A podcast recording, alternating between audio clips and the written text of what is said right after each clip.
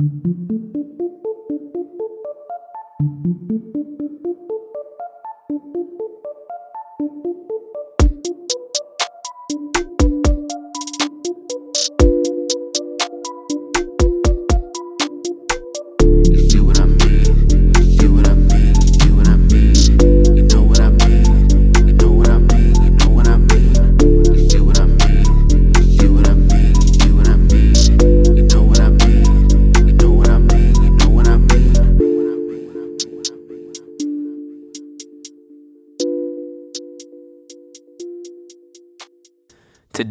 I sit down with the PhD student from Korea.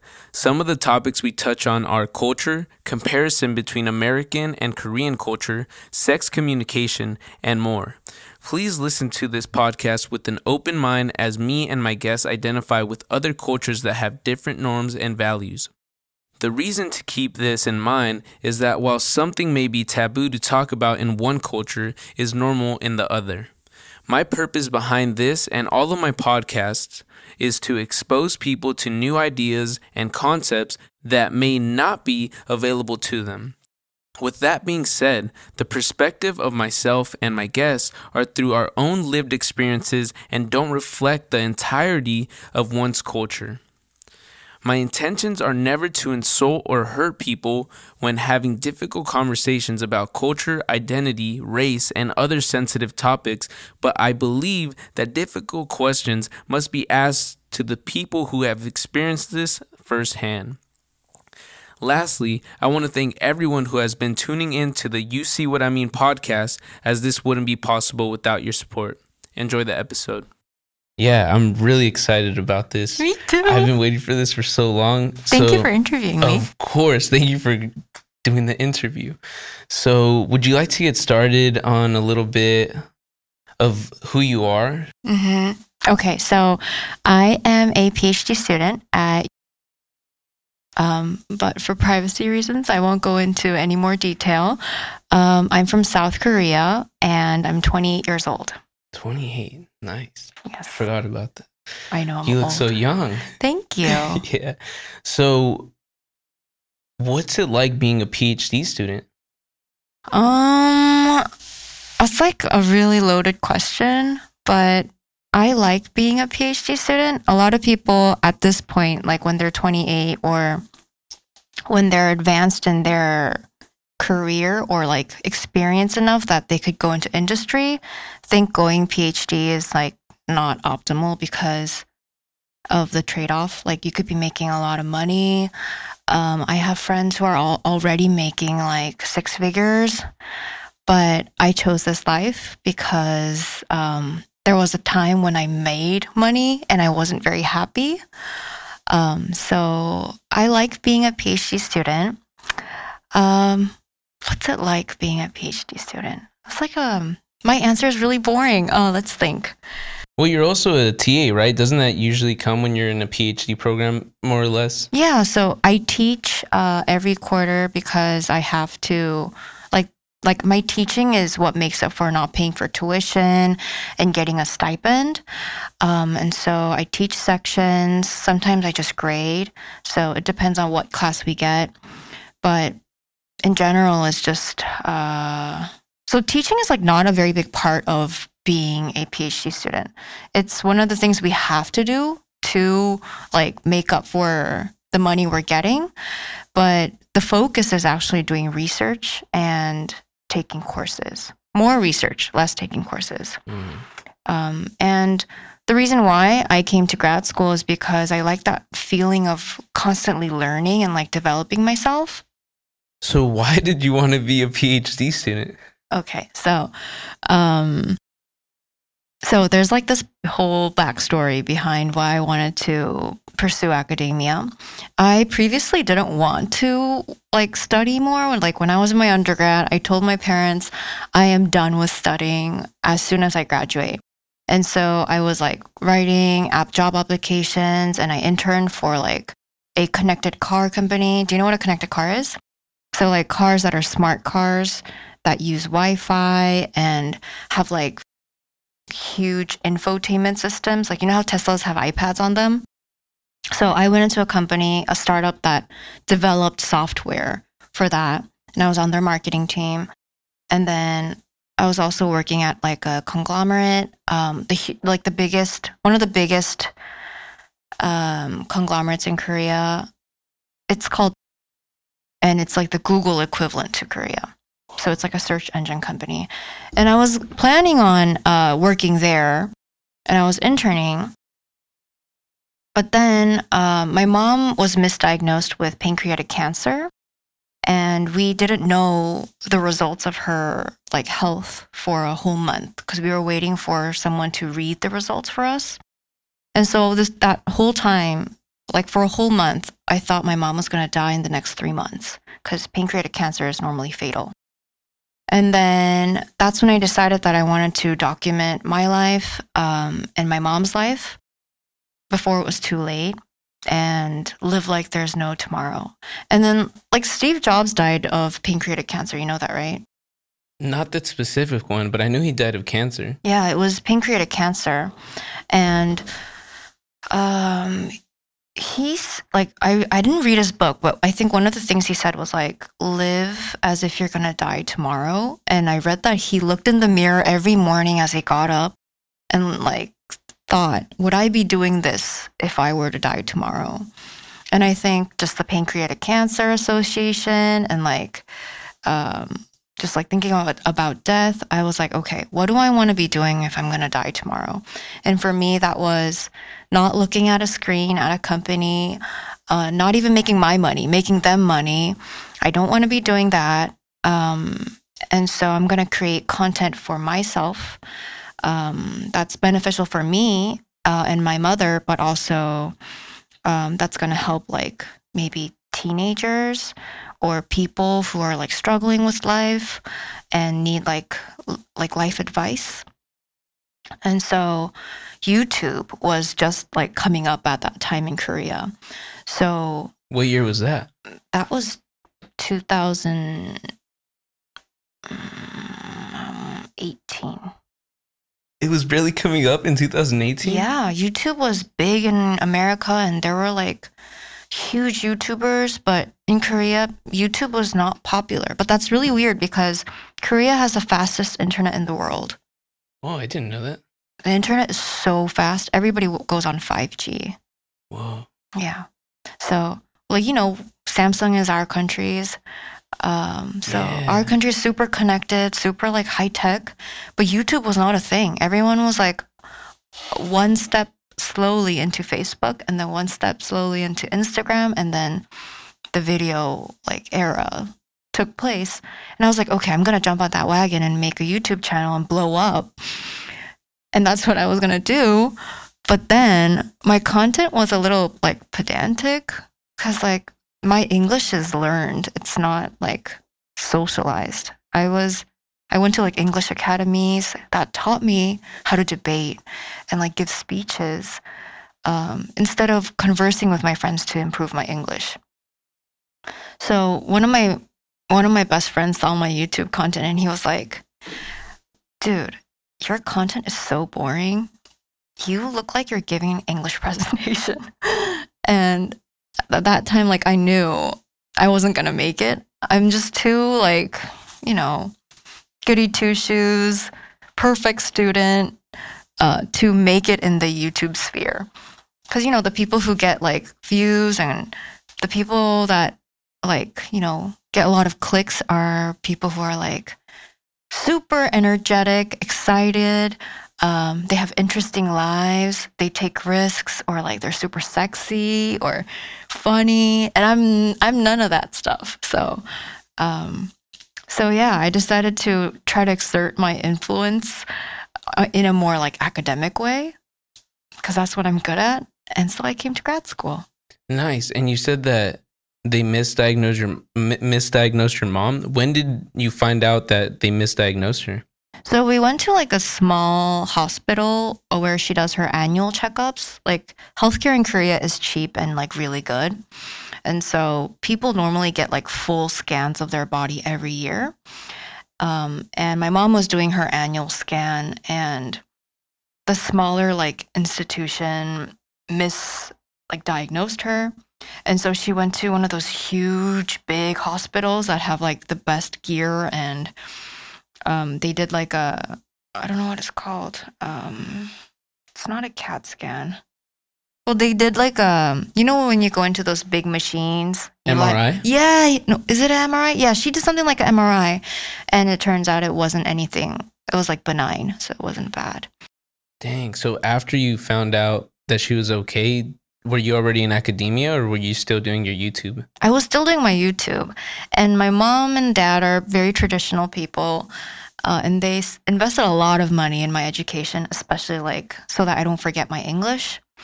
And so they were like, "I'm okay now. You can go back to like getting a normal job."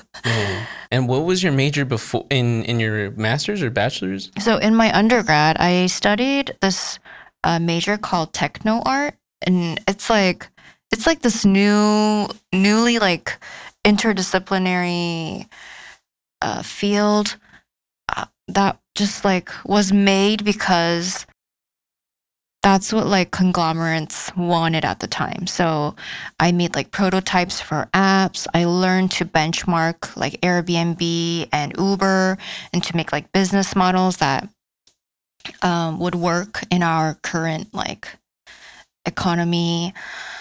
What else did I do? Um, I learned digital marketing. I learned how to do 3D printing. So all the new tech stuff. It's like literally tech plus art, and that was techno art. So that was my undergrad. I also double majored in economics because I wanted to like sit down and study and get lectures instead of constantly doing group projects. So I have that background. That's insane. You said that so casually. Like that's a lot.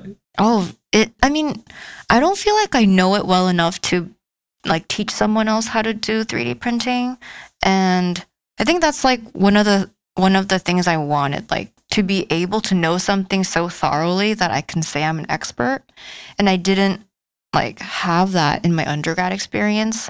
So, I guess that's one of, one of the reasons why I also pursued uh my masters and my PhD. Yeah. And what's it? What's the culture like in Korea? That's such a vague question. Hmm. um That is very vague. But do you have any insights? Well, I don't know where to start. You could do it comparatively to America. well, like I think we need a context. Yeah. I'm sorry, I'm getting like oh, it's okay. academic here. oh, that's that's good. I'm I'm way below you, so. So, um, no, you're not below.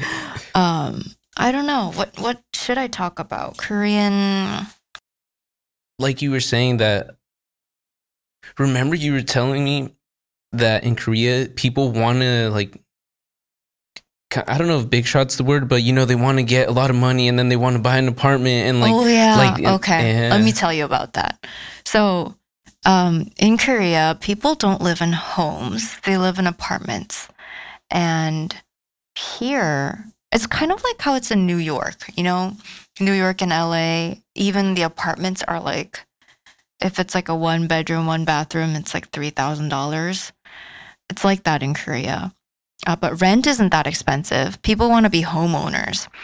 And the reason why Korea Korean house prices are so expensive. Um, I wouldn't. I shouldn't say Korean. I should say Seoul house prices. That's our capital. Is because everybody that's young lives in the city, and only people in their like 50s, 60s, 70s retire and go to the like rural areas of Korea. So I think I read like 90% of our population is in Seoul. And that's really problematic because the air quality in Seoul is shit. Um, if you look at your app right now and look at Seoul, it says the air quality is at a dangerous level. And it's like that every single day. Um, and still, parents want their children to be living in that area because they'll get more exposure to like better academies, um, peers that uh, lived abroad before, um, and all the wealthier people are in that area. So it's like a good education district, you know what I mean? So, um, Yeah, and the funny thing is, these people are living in this poor air quality and living in these tiny apartments.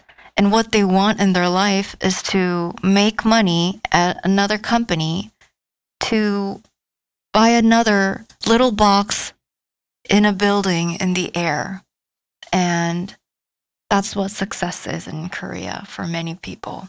I can't speak for the whole population, but that's one of the reasons why I'm here. I don't want my life to be restricted in that, like, the Korean matrix, uh, if I might call it that. That's a good one. Yeah. And after your PhD, because I know you're still a, a Korean citizen, correct? hmm Are you going to attempt to try to come back to America and maybe either do research or become a professor?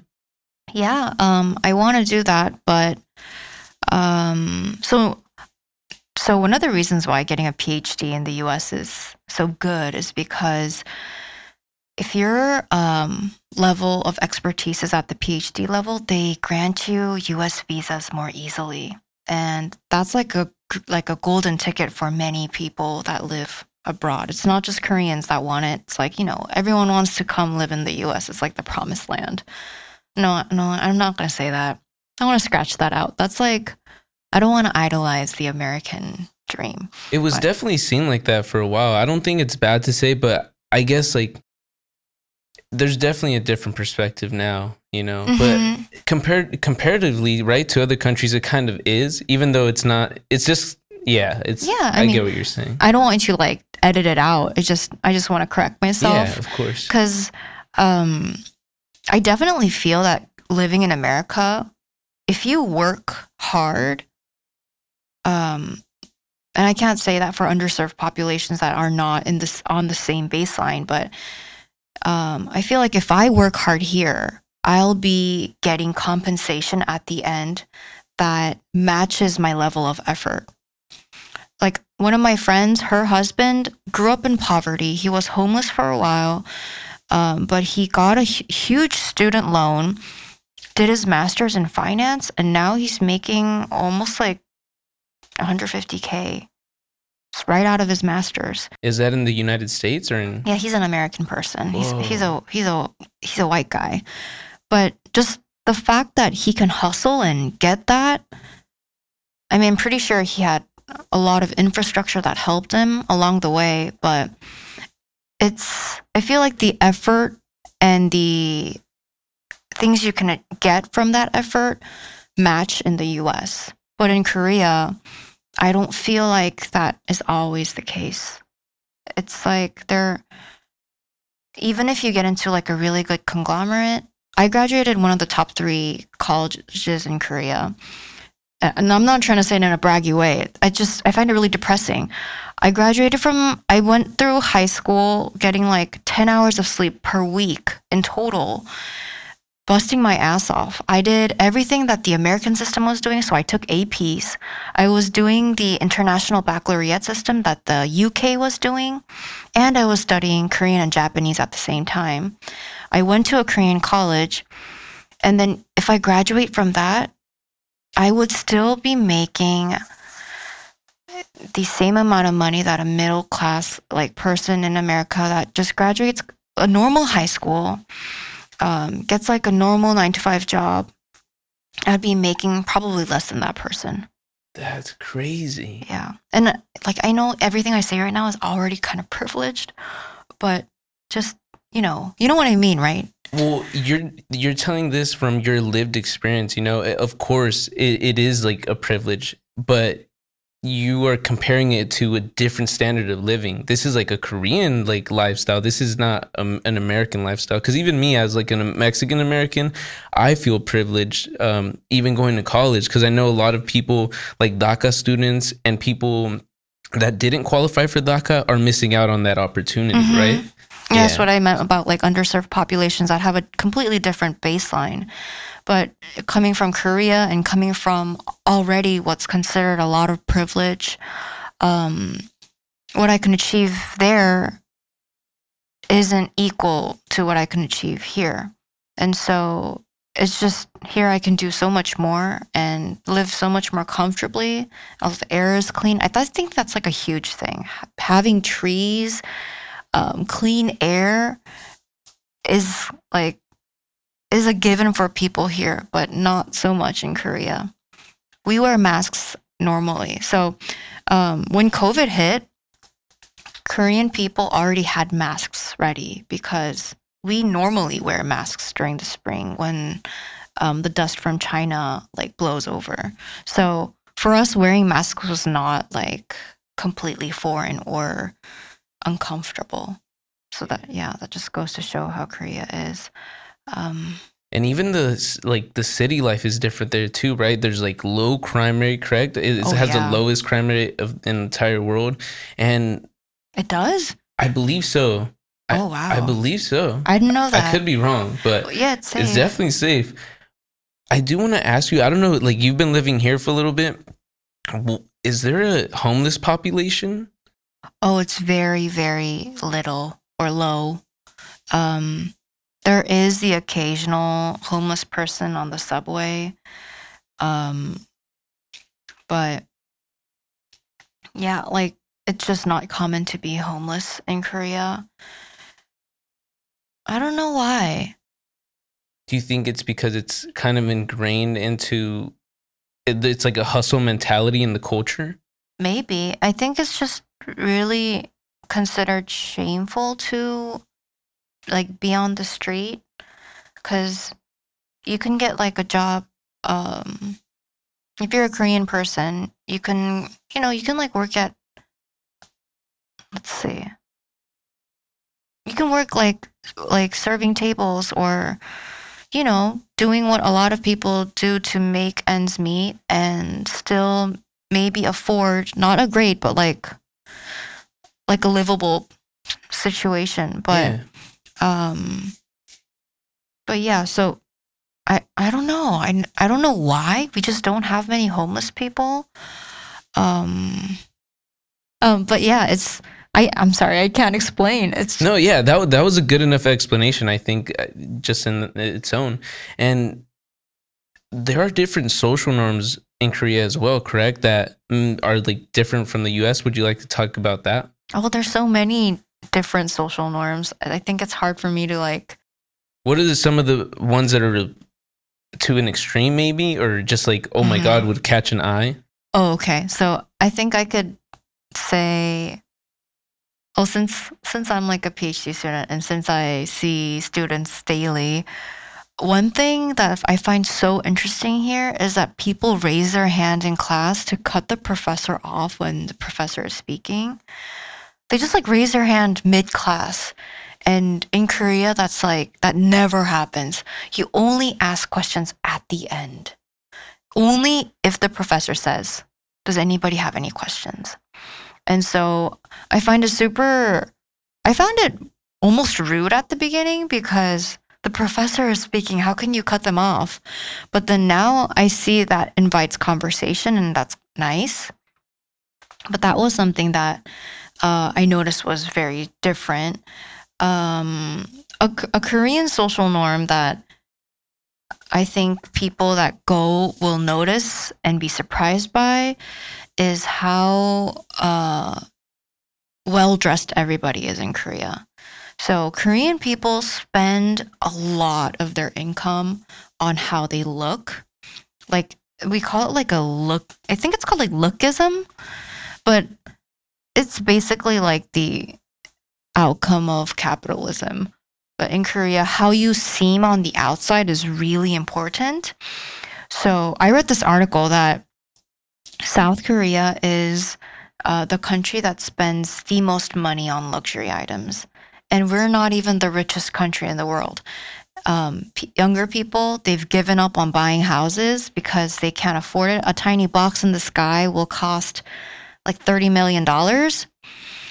So they opt to yo like live once, like to live the YOLO life. And they buy like Gucci bags, like Louis Vuitton stuff, you know.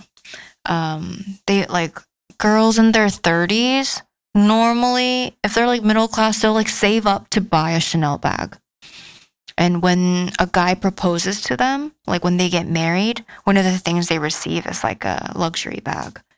And so how you seem to others is like a huge uh like value that's sought in Korea. And it's strange because I used to live that life and I have some items that are expensive and I brought them with me. I brought some of them with me because I felt like, oh, there'll be nights when we go out and I need to dress formally and I need to look good to somebody. But here, people don't care about labels and everyone's wearing leggings and Patagonia all the time. and so I find that to be really cool. Yeah, would you say your perspective and yourself as a person changed once you came to America? You got to see another perspective on life?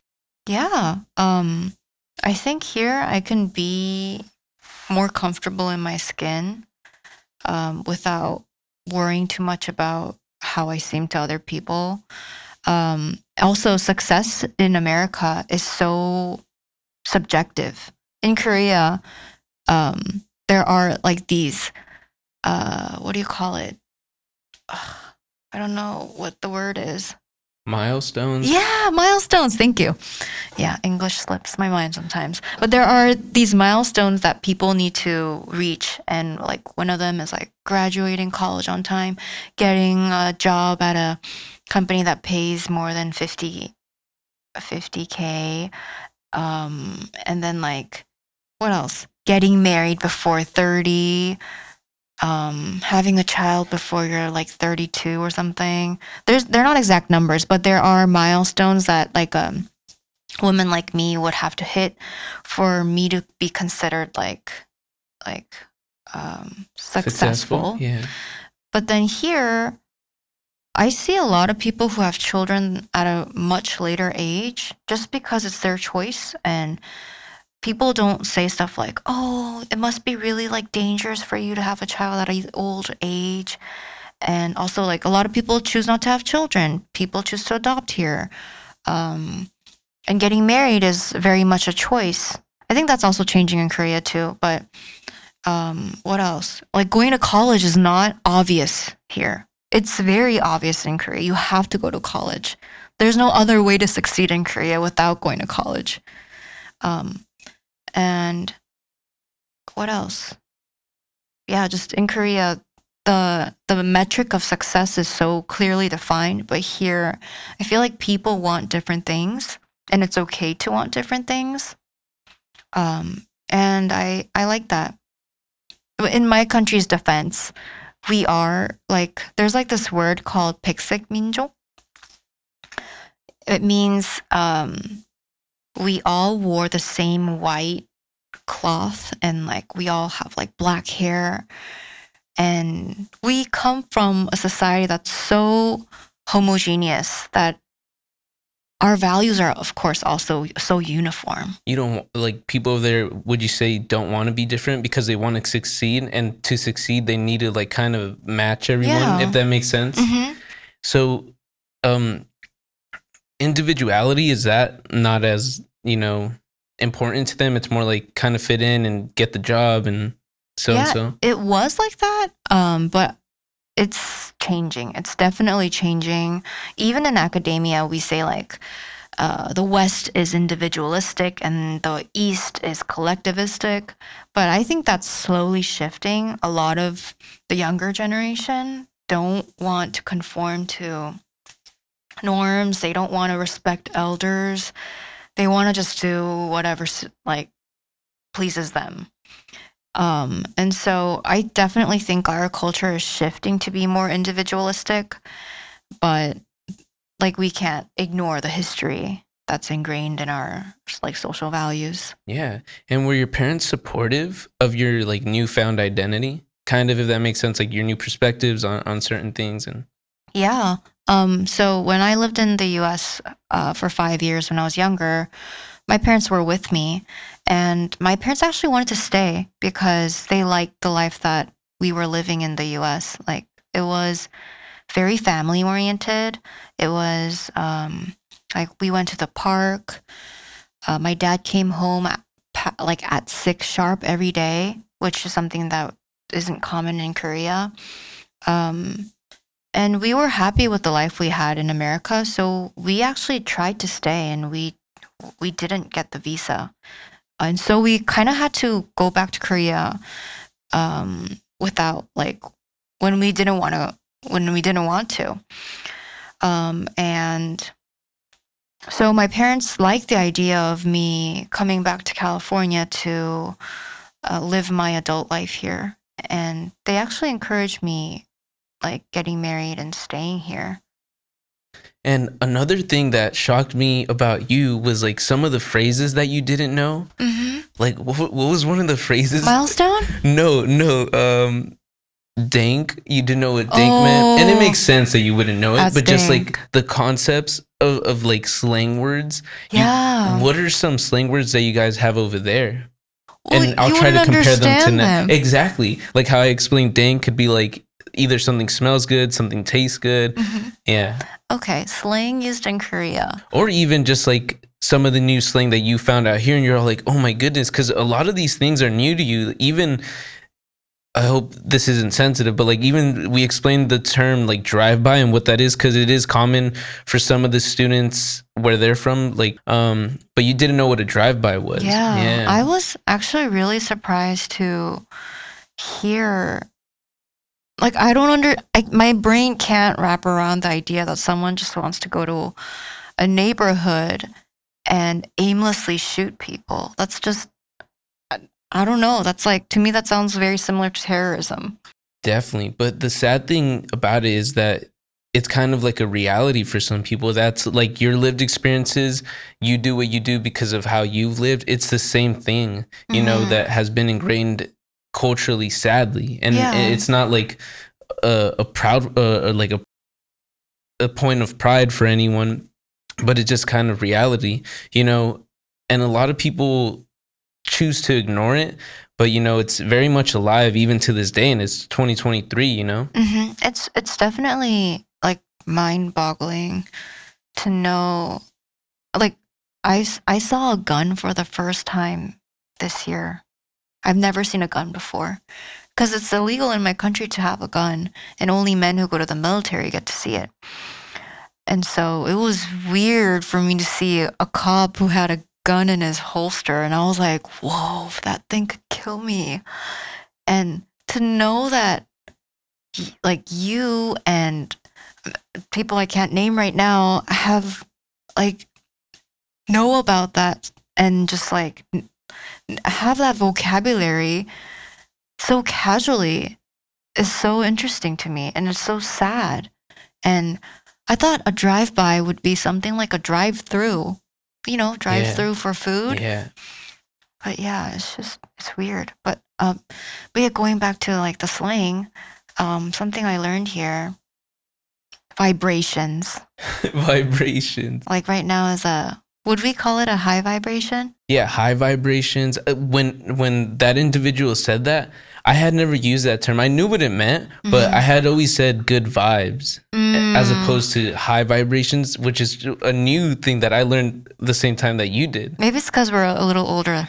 Yeah, maybe. yeah. Um, slang in Korea, uh, we shorten a lot of words. Um, but I'm trying to think.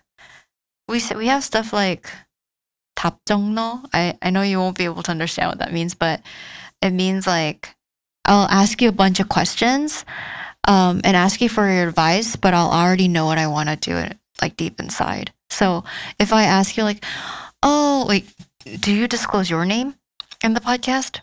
Yeah, you could say it. I could just edit it out if I don't feel comfortable, but I, um, I think that people would know it's me. Oh, okay. I'll just say, I'll just say John, okay?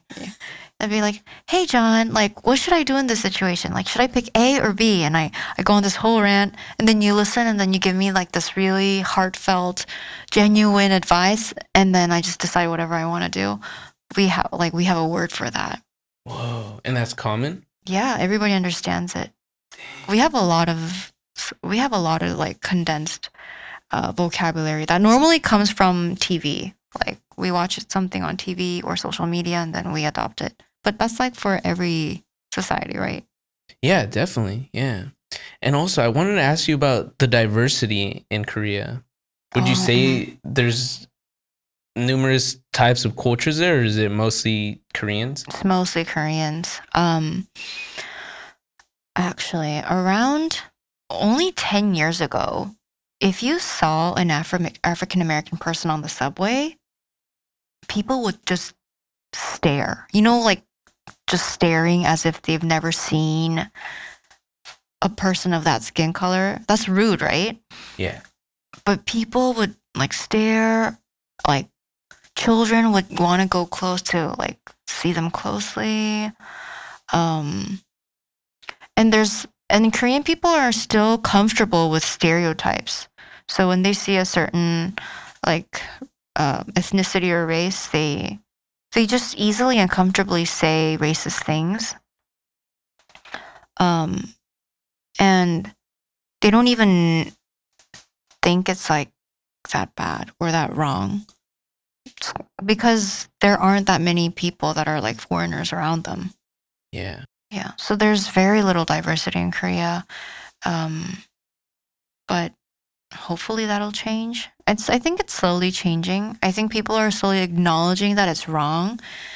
Um, but we have a lot of animosity towards Chinese people um, because of like political ideology. And North Korea is also like on the same side with China, right? And South Korea is on the same side with the US.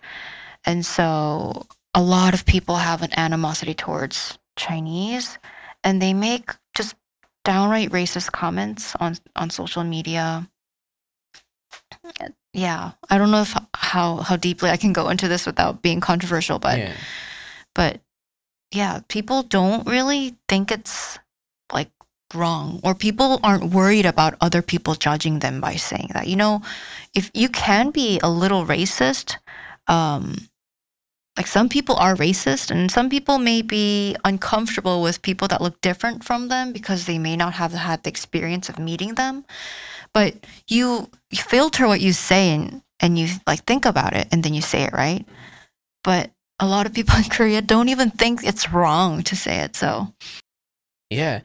And even what we talked about right now, this right here, and talking about like the some of the things that were new to you, like drive-bys, it's, it's for me difficult as a person in academia, right, or an undergrad student. It, it's kind of difficult because sometimes you're not allowed to express new ideas or your thoughts because it might seem uh, sensitive or um, like you said controversial when we're when we're in this setting of learning i feel like you should be able to ask these difficult questions because as students right we want to learn and understand the background and and the concepts behind it rather than express like oh we agree or like do you get what i'm saying? Yeah. Do you ever feel conflicted and and kind of sad as i do when expressing these new ideas and and talking about certain sensitive subjects? Oh yeah. Um so a lot of the grad classes are us having debates or doing readings and then talking about them and sharing our thoughts and making comments and making connections with our own work. And um a lot of the times my best friend who is uh, a Caucasian, like a white white woman, can't say things because of her ethnicity. But I, as a as a minority, can voice it. And at the end of class, she says, "You said exactly what I wanted to say, but I couldn't say it." And at first, I was like, "Why can't you say it?" But but then she's like, "Because." Because of who I am. And it makes me sad that people have to filter their thoughts so much that we can't have the intellectual conversation that needs to be had. Like, for example, we were learning about a theory that a neo Nazi, uh, what do you call it, supporter? Supremacist? Yes, created. And the professor asked us if they think it's right for us to continue using this theory because of this person's ideological beliefs. And some of the class was like, no, we shouldn't because we shouldn't promote their thoughts. We shouldn't promote um like we shouldn't like help them succeed or we shouldn't spread their thoughts uh, especially because their thoughts came from um Hate? yeah from what's the word anti-semites Yeah, anti-Semitism. yeah, Semitism in the first place. Um, but then the theory can be applied to different places, and it actually is, and is a really good theory. And so I said, if if um if like Hitler came up with the same theory that Einstein came up with, would we ignore that? It's just it's not about the person, it's about the ideas that they had. Um, and so I said we should keep the theory, but ignore the person. And I didn't even th- like understand why that was a debate. Is it because it's social sciences?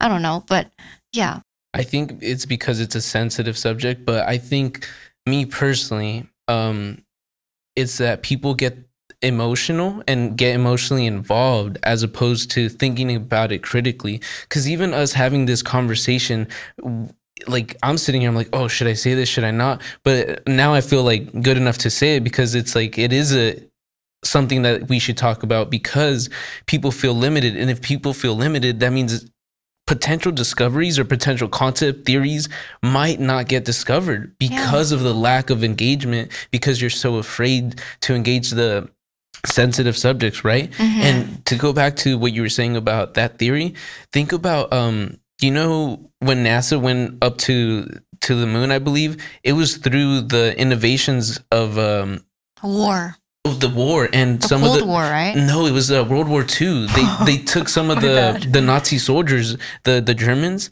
and they like I, I forget his name, but he he's the one that like designed the rocket and like engineered everything and stuff.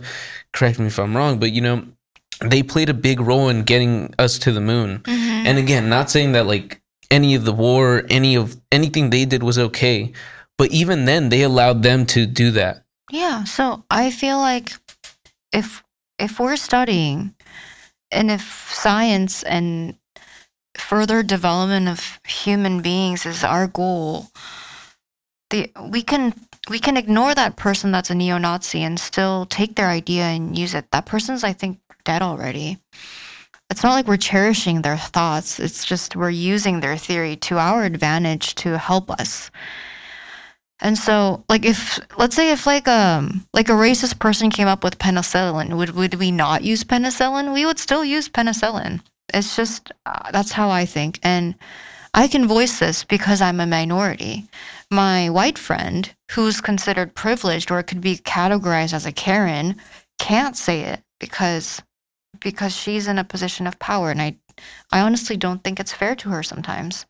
And you said that you were unaware of this before you came to America? like how how serious the um how careful everyone is about what they say yeah i didn't know it was this serious yeah i came here and there are certain things i can't say um and sometimes voicing that makes other people uncomfortable but uh, i don't know. Well, where's the line? And i just want to also say that i come from a culture we have been imperialized by Japan, and um, they they like they've done some of the most heinous things that could have been done to human beings, and yet I don't have anything against other Japanese people. It's what the Japanese government did a long time ago, and it's something I have against that.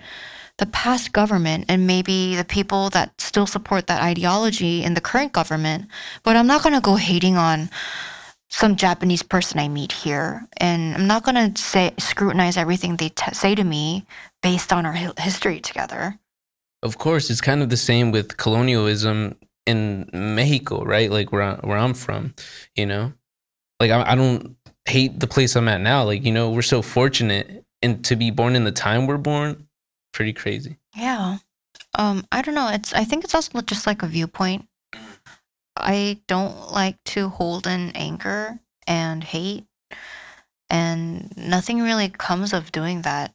What am I gonna do? Seek revenge? I'm I'm like, what can I do? I just I'm like good vibes. Good. Hi- high Good vibes. vibrations. High vibration. Yay. Yeah.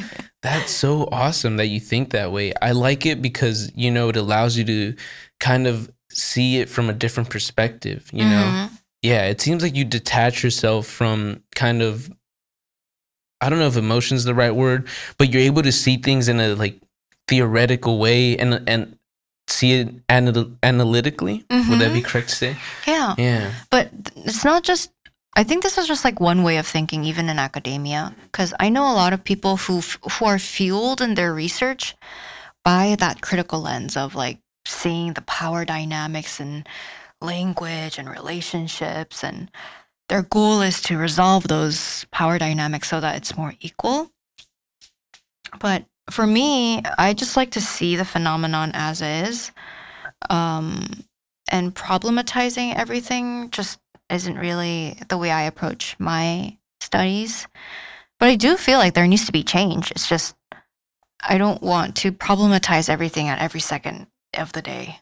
Yeah. So what is it that you're interested in researching? Well, I came in wanting to study um, how parents communicate sex to their children. So, like how parents teach their children to be comfortable with the idea of sexual relationships, their own bodies. Um, and that's like this whole category of sex communication.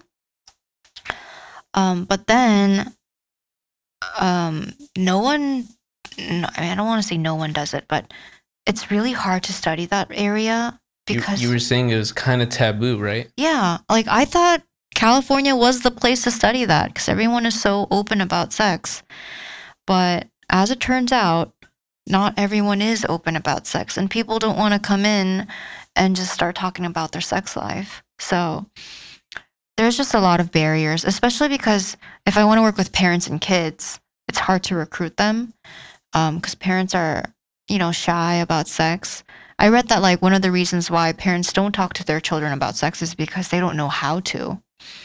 And we need to start somewhere. Yeah, and I was I was about to say that if you were to do that, that means you would bring all these discoveries and theories about it and right now there's probably not that many. Yeah, it's so hard to recruit people, to interview them, to conduct surveys on them.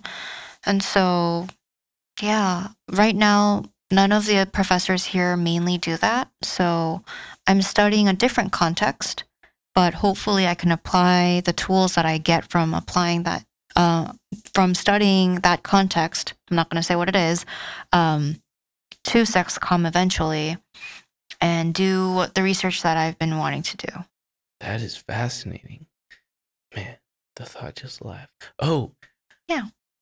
How what kind of religion is the most followed in Korea and are you religious? I'm agnostic. Um, so I I do believe there's some upper power, uh, some divine, some divinity that's that either helps me um, or doesn't help me sometimes. Um, and I don't want to be so vain to believe that we're human beings are the only only things that like operate this world. Um, but I don't believe in any certain god. And in Korea, do they follow any type of religion? So the main religions in Korea, I think, are Christianity um, and Buddhism. Whoa, interesting. Yeah. Um, my, I think my brother was Christian for a while. You have a brother? Yeah, I have a big brother. What? He works in Korea. Whoa. Yeah. Is he in a cl- conglomerate? Uh, he's no, he's in actually a pretty small company. Um, I've been trying to usher him into coming to grad school too, and he wants to come out to the U.S. It's just um, the means to get here are a bit difficult, and they require a lot of perseverance and planning. And I don't know if he has the patience for that. Yeah. Um, but and um, my my parents are agnostic as well, but I think my dad's so my grandmother was Buddhist. And so like we would donate money to the temple sometimes. So our family is kind of religious, but I'm very clear about being agnostic. Wow, wonderful. And also, something that you mentioned to me a while ago was the Korean language. You said that it was scientifically Oh yeah. engineered. Would that be the correct yes. word? Korean is a really scientific language. I feel like my podcast is even academic and boring. Is it okay? Am I doing I okay? I love it, dude. People love this type of stuff. Like I said, it's because people aren't exposed every day to a Korean person or a Mexican person, right? I mean, a Mexican person myself. I'm sure there's people in you know Middle America that have never met a Mexican, and that's just true, you know. hmm Okay. So I'll answer your question. so, um, uh, one of our kings, um, Kings. Whoa, yeah, we used to you have kings. We used to have kings. Um, up until the Joseon dynasty, I think. So this is several hundred years ago. But this king named Sejong, so his name is Sejong Daewang. He create he got the leading researchers in the country, 20 of them or something, and he collected them and he made them make our language. And so there was already verbal language being used, and our language is mostly from um, Japan and China. Probably Japan also comes from China too, because historically we all come from that area. Um, but we were already speaking a language, but we didn't have a written language. And so the king ordered these smart people to scientifically make an alphabet that is efficient and easy to pronounce uh, and easy to learn. And so the letters reflect the shape of our like esophagus and our tongue and our like mouth structures so that it's easy for everyone to pronounce and to read. And so Sejongdaewang was the person who made, I think, I don't want to say a specific number because I'm going to get it wrong, but uh, like the majority of our population uh, literate. And that's like a huge feat, isn't it? Yeah, that's huge. Yeah. So he's, he was one of our kings. He made the alphabet and people could read. Like the average citizen could just pick up the language pretty easily and write. hmm And obviously, I'm I'm American, so I like my knowledge on Korea is probably since I met you. Um, do you know when like the split happened between North and South Korea? Well, I should know it because I actually took several history courses, but I forget, and it's quite shameful that I don't know it. I Do should you know why? Yeah, I do know why. Um, it's actually because of the Cold War. I, I've, I've heard of that, but I don't I don't know the Cold War. It's because of the it's post World War II. Um, the U.S. and Russia were the two big powers that were uh, fighting, and North Korea took sides. So there was no North and South Korea, but um, it was just Korea. it was Korea. And the US and Russia decided to split our country so that they would no longer fight because our country was a battlefield. And they were like, okay, we're going to draw this line and not fight anymore. And we're not. Uh, we're gonna take a break from war. I think there's like a word for it that I don't that I can't think of at the top of my head. Ceasefire? Yeah, yeah, yeah. So technically, we're still in war. It's not like the war's over. And that's why Korean men have to go to the military. And North Korea spends a shit ton of their money on weapons and nuclear weapons and the army. Um, but the reason why Korean men are drafted into the military is because we're technically still on standby to go into war. Yeah. So our country was split because of um, the ideological views of democracy and communism by two powerful countries. And did you learn that in school, or is that something you just learned from friends? You just picked up? I learned it from school. Um, we take history classes that teach that. We we are learned about. Oh, we are educated about that and how uh, Japan colonized us.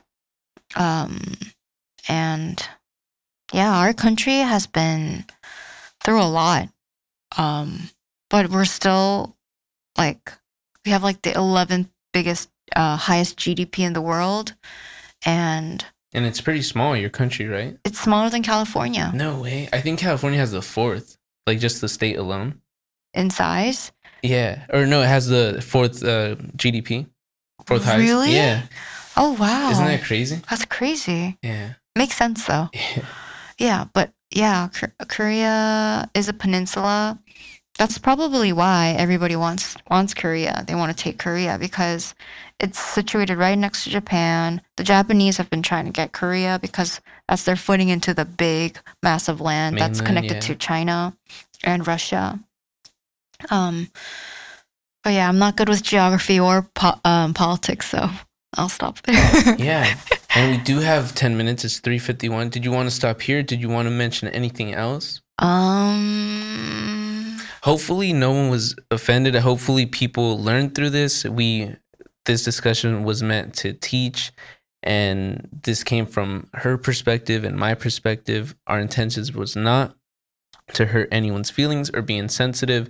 It was merely a discussion between two friends Yeah. to understand things better. But yeah, is there anything you would like to add? Sure. Um, I guess like the way I said it, I spoken of our my own country in like a very non-patriotic way. Um, and I think that's what a lot of people that come to the US think that they want to escape Korea because of the reality there and they want to start afresh here. But I eventually want to go back to Korea. Um, my parents are there, um, and I think people who have attained greater education and who have more insights and can compare cross culturally should be the people that go back to make changes to the fundamental structure of Korea. And so I say things that criticize Korean culture, but for me, this is me loving my country because I need to go back and make some changes. Um, and once again, like you said, um, what I say is not fact. It's just one opinion of one Korean girl. Um, but yeah, And I agree with you completely because you don't even know. Like, I love Mexico, Mexico so much. Like, I love that I'm Me- Mexican. And, but I don't know if you know too much about Mexico, but it's not in the best state. You know, there's a lot of violence. There's a lot of like, the government doesn't necessarily help their people too much.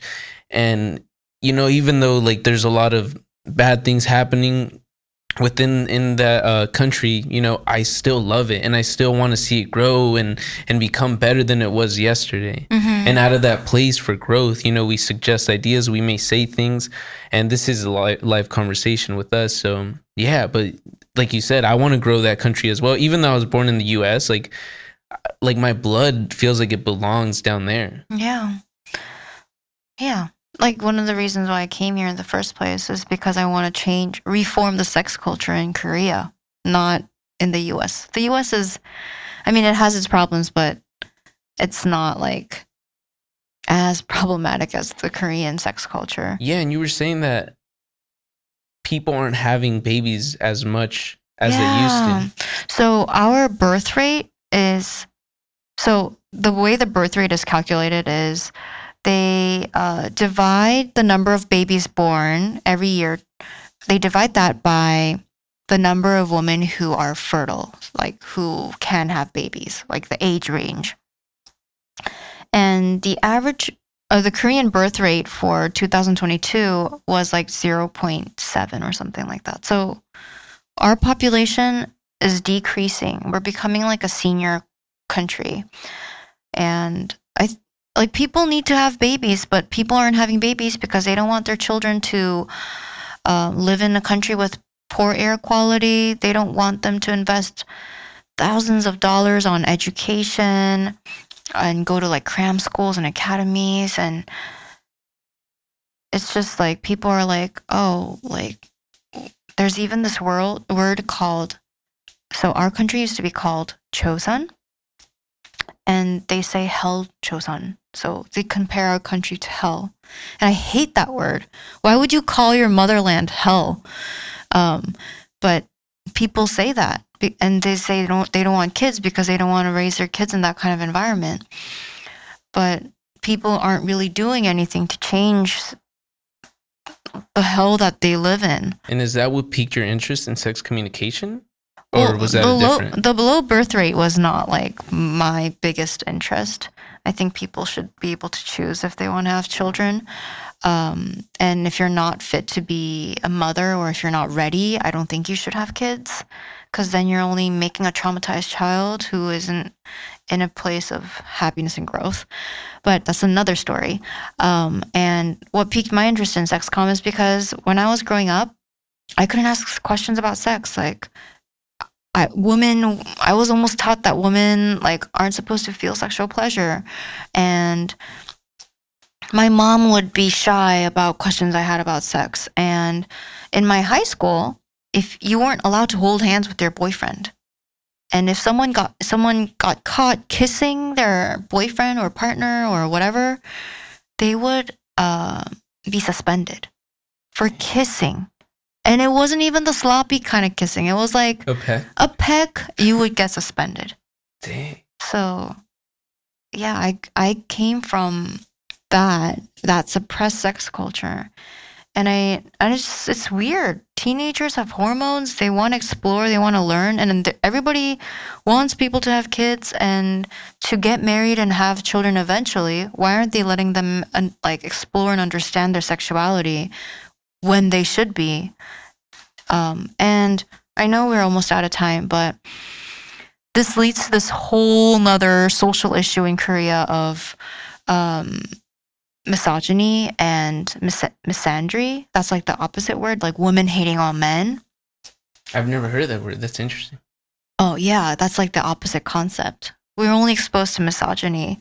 And I think that's sad too. There's also misandry or misandry, or I don't know how to pronounce it. Um, in Korea, a lot of, like, not a lot of, but there's this general, um, like, chasm between men and women. And there's a lot of hate culture surrounding that. And, like, the Me Too movement, which helped progress a lot of women's rights and helped women voice their um like like the harassment that they've experienced was also used um in a way that hurt a lot of um like burned a lot of bridges between men and women. And i think a lot of that st- stems from like repressed sexual urges and not having a healthy communication between the sexes to begin with. That's where I my interest started. Heck yeah, that's wonderful. I have another interesting story. Can I can I talk about it? If you want to, it's four, but Okay. I just need to finish with this story. yes, please. So in Korea, last year Halloween, almost more than a 100 people in their 20s died because they were stampeded um, in this area called Itaewon. And that's where all the Halloween party goes on. So Itaewon is previously um, where the U.S. Army um, territory is. So there's a lot of foreigners there. That's where you'll find the first gay clubs in Korea. And there's just this huge nightlife that's free and uninhibited there. And people go there on Halloween to, like, you know, let out their sexual frustrations and, like, express themselves. And they wear, like, you know, skimpy costumes and stuff. And there was a small hallway, um, and I think more like too many people were crowded in that area and people toppled over like dominoes and they were pressed by this like the crowd and a hundred people more than a hundred people died and they were all young people in their 20s and i grieved a lot. And at the time i was talking to this other korean guy who told me that all the most of the men there learned to do cpr in the korean military but they couldn't resuscitate and you know perform cpr on women because they didn't want to um, seem like they were I don't know, trying to touch touch their breasts or doing some sort of sexual act. So people couldn't save other people's lives because they were scared of being becoming like a sexual predator. And that's just that's just so messed up, isn't it? Yeah. People died, young people. That could have potentially been saved. Yeah, and that I think that's just goes to show how messed up Korean uh, sex culture is. You see, I'm angry. I'm so angry about this, and I, and no one is doing anything to change that. Not yet. Not yet. Not until you. Yes, I, I need to go back to the motherland and change things up. Yeah. Well, thank you so much for coming on the podcast. Oh man, I had so much fun. You are so interesting and thank you. Thank you for sticking this long. Yeah, thank you. I hope, um, yeah, I hope I didn't offend anyone. Uh, if there's anything offensive, please take it out. I will. um, and thank you so much for interviewing me. I, I'm really flattered that you find me interesting. Of Yeah. course.